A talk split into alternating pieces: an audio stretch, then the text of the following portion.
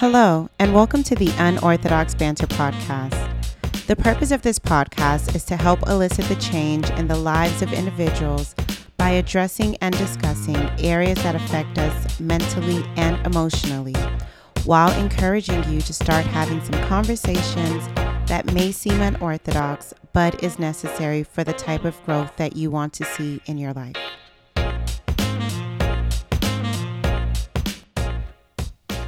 Hello, everyone. Welcome back to another episode of the Unorthodox Banter Podcast. My name is Jumi, and I am so happy to be sharing with you again today. Today, I wanted us to focus on the topic of trauma, and I really wanted to explain what trauma is and some of the ways that trauma impacts us. But then also, I wanted to address some of the areas that's not necessarily seen on the outside. And for us to get started, I want to kind of start with the working definition. And I am going to borrow a definition from that a friend of mine gave to me. She said trauma is a psychological response to something or an experience that happened too soon for our brains to process, too long over an extended period of time, or too many times. And I remember when she gave me the definition, I was like, girl, yes, because she literally wrapped everything that I had ever been trying to say in this nice little text message. So, this is the definition that I want us to work from. And I like this definition because it brings in some of the major factors that literally impact how traumatic experiences shape us. Sometimes for people, it's really about their response and how they had to respond in that situation. Or sometimes it's because your brain wasn't really able to process fully what just happened or what you experienced or sometimes it might be that you keep on experiencing the same thing over and over again and you kind of feel like you don't have a break. I want us to kind of talk about how sometimes our experiences can be very traumatic and and ways to kind of identify signs and and what they look like. So, trauma focuses on the impact that an event has on our nervous system. And when I say nervous system, I do mean our brain, but I'm not just focusing on the organ in itself. I'm more so focusing on the functioning of our body and our brain and the impact of some of the rewiring that often happens in our brain that maybe we on the outside are not always aware of. So, with trauma, we are looking at the type of event and the impact of the event. So, when our brain interprets an event as traumatic, there are some natural responses that happen. Your brain in that moment, its primary job is to protect you. So, because of that, it's having to decipher in that moment if you really are in danger how much of danger are you in? If you really are in danger is this something that you know how to make it through or is this something that maybe it's new for you and you've never been in this situation before? So your brain is kind of doing a lot of calculations. Your brain in that in in that period of time is trying to decipher what really to do. And based on what your brain decides to do it shapes how we now interpret that event and life moving forward. Now, if this was an event that happened and you were kind of able to navigate through it pretty easily, it was kind of scary, but you were able to figure it out, you'll probably find out that you're not really experiencing much of an aftermath of the trauma or side effects of that trauma. An important thing to remember is that trauma is subjective. So, this is more so something that you have to interpret for yourself, and you can't base your definition of trauma on what someone else identifies as traumatic because their life experiences are different and how their brain registers events are different. I know that oftentimes when we think about trauma, we think about like war and we think about um, natural disasters, we think about sexual and physical abuse, we think about maybe like witnessing death. And while all of these truly are traumatic events, sometimes we tend to overlook other situations that might be traumatic. And one thing that I always keep in mind is that trauma is very subjective. That means that what is traumatic for one person is not necessarily traumatic for another person. So that is why there could be two people that experience the exact same thing and their response to it are completely different. And how they interpret the event is completely different. It is very subjective. So while keeping that in mind, I don't want you to process whatever it is that you're hearing today from the standpoint of what is generally or naturally identified as traumatic. It's more so based on your experiences and based on the impact that the event had on you. Early on, I talked about some traumas that are commonly identified, and those could be categorized under the type of trauma known as big T traumas. Now, the other type of trauma is small t trauma, and small t traumas are not necessarily life threatening, however, they are life altering. And they're life altering because of the traumatic responses that are developed as a result of these events. Now, when we think about small t traumas, again, they're not necessarily life threatening, right? So it's not that your life was in danger in this moment, and because of that, you are not able to function in the world again. However, think about smaller events that happen and, in a sense, kind of compound on each other. So think about divorce, think about infidelity, think about childhood neglect or abuse, think about um, racial experiences think about discrimination, think about legal troubles, think about losing your job or having to lose your company, think about the sudden death of a loved one or financial troubles that just came out of nowhere. These are events that are occurring, and because they're not something that you could necessarily prepare for, you kind of find yourself in them and you're having to respond to them in the moment. And it's not a single moment or a single incident.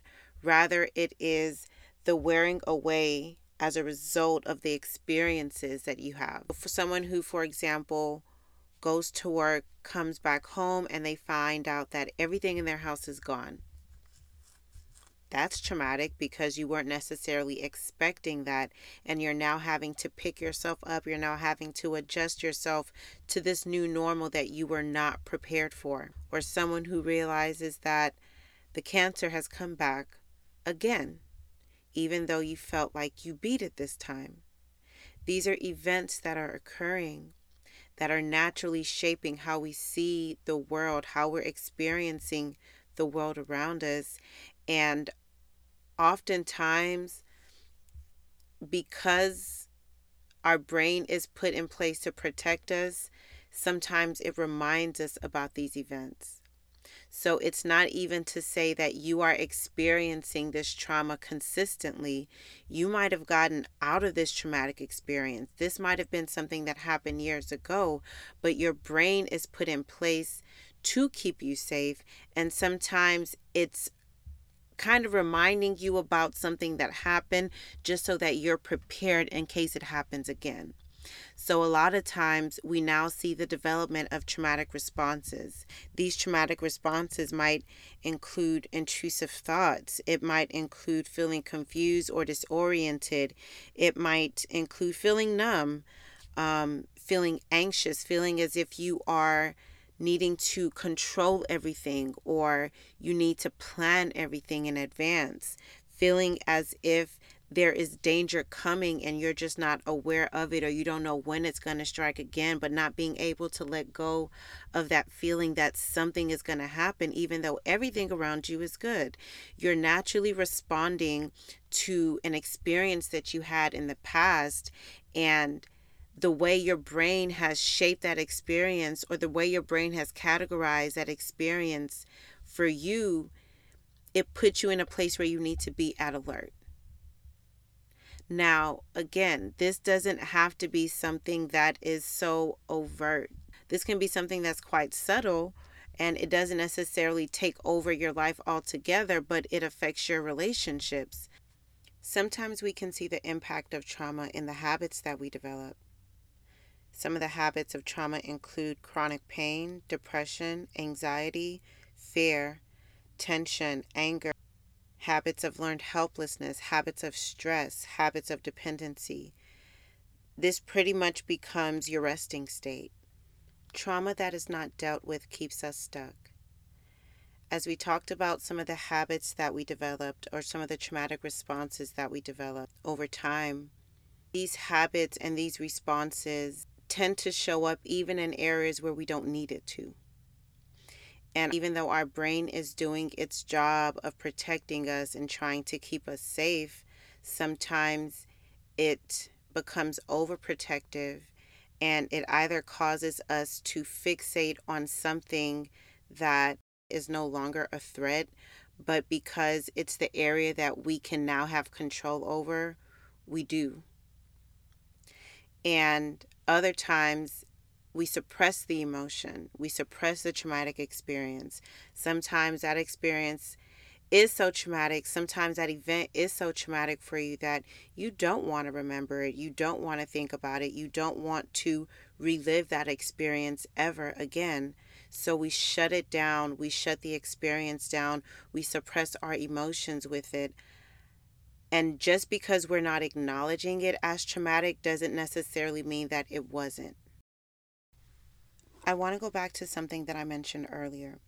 Trauma focuses on the impact that an event has on the functioning of our nervous system, our nervous system being our brain and our body, and how they function together.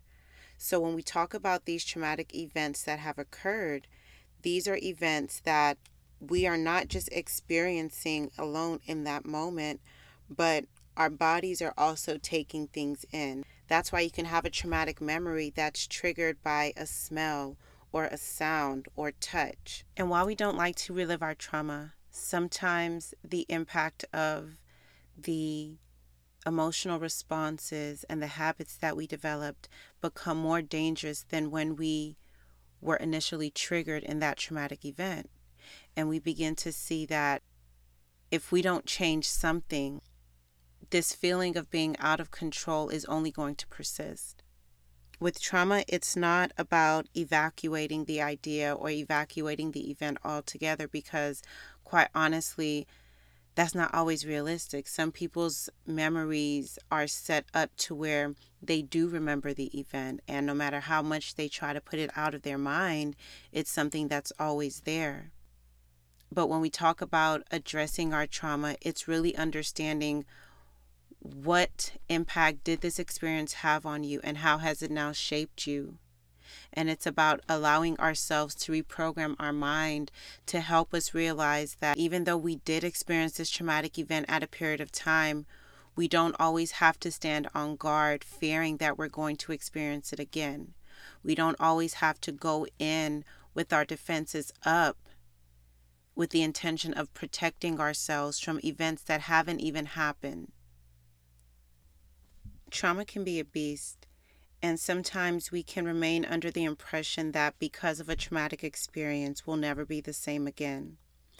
And while trauma does change you, it doesn't necessarily have to change you for the worse. We are able to come through and bounce back despite traumatic events and traumatic experiences.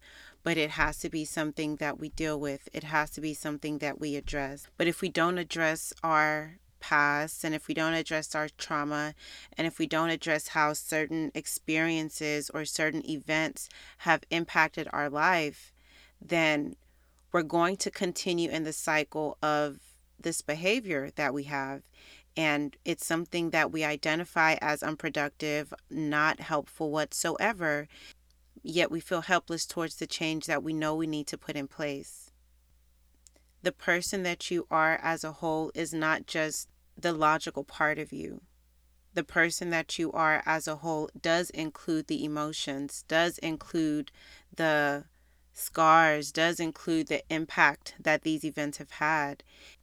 And if we're able to acknowledge that, then we're we're able to honor these areas of our lives that's not physically something we can see, but we know that it's something that has impacted us.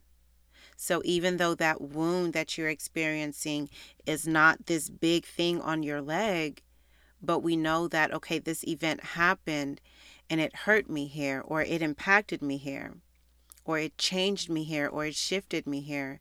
It's about honoring yourself enough to give yourself the opportunity to really process how that event impacted you, how that event shaped you, and really assessing if you like how it shaped you, or if you want to address that, or if you want to adjust that. And it's understanding that you do have the power, that even though in that moment where you did experience that traumatic event, you might have felt powerless, it's not to say that you are constantly in a place of powerlessness it was an event. It doesn't define the rest of your life. So I want to encourage you to, again, take time and honor yourself, honor your experiences, honor some of the things that have shaped you into becoming who you are. Again, I'll always say do an inventory. Pay attention to some of your patterns. What are your triggers? Are there emotions or thoughts that go with certain experiences that you go through? Do you tend to feel tension in your body whenever you are triggered? These are things that give you insight into how the trauma is affecting you. So even though it's something that you might try to brush off, these are the signs to show you that no, this is something that is real. And just like we would do with any other wound that we have that we physically can see, we would treat it. We would take our time, we would treat it to avoid the chance of further infection, to avoid the chance of having this wound spread and get worse.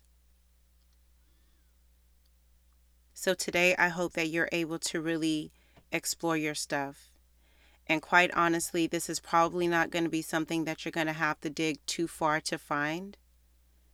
Most times we know our traumas. Most times we know the things that impact us. Most times we know the things that shape us. There is that possibility that because an experience was so traumatic, you don't remember anything at all. But even if that's the case for you, it just shows you that okay, there's there's work to do. There are parts of me that really does need attention. There are parts of me that need to be healed so that I can show up as the best version of me.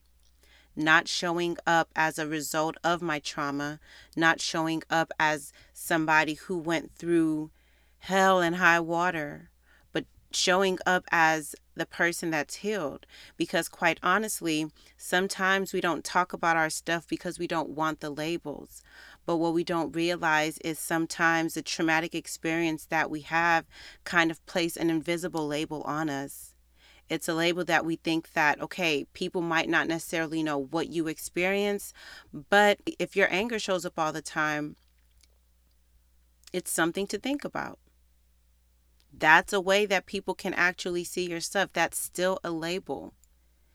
It's a mislabel and it's it's not something that truly defines you for who you are. You might not necessarily be an angry person, but that anger shows up as a result of the trauma. And while we don't want to fall into this category or be seen as helpless or present as woe is me and need all of this help and all of this support, the reality is sometimes we really do have stuff that we need to address and us not addressing it doesn't make it go away. So I hope that this provokes something in you to check within yourself, to explore some of your past experiences and how they impact you, and to really take those first steps that you need to take towards healing. If this is something that was helpful for you, please share it with others, but most importantly, take action for yourself.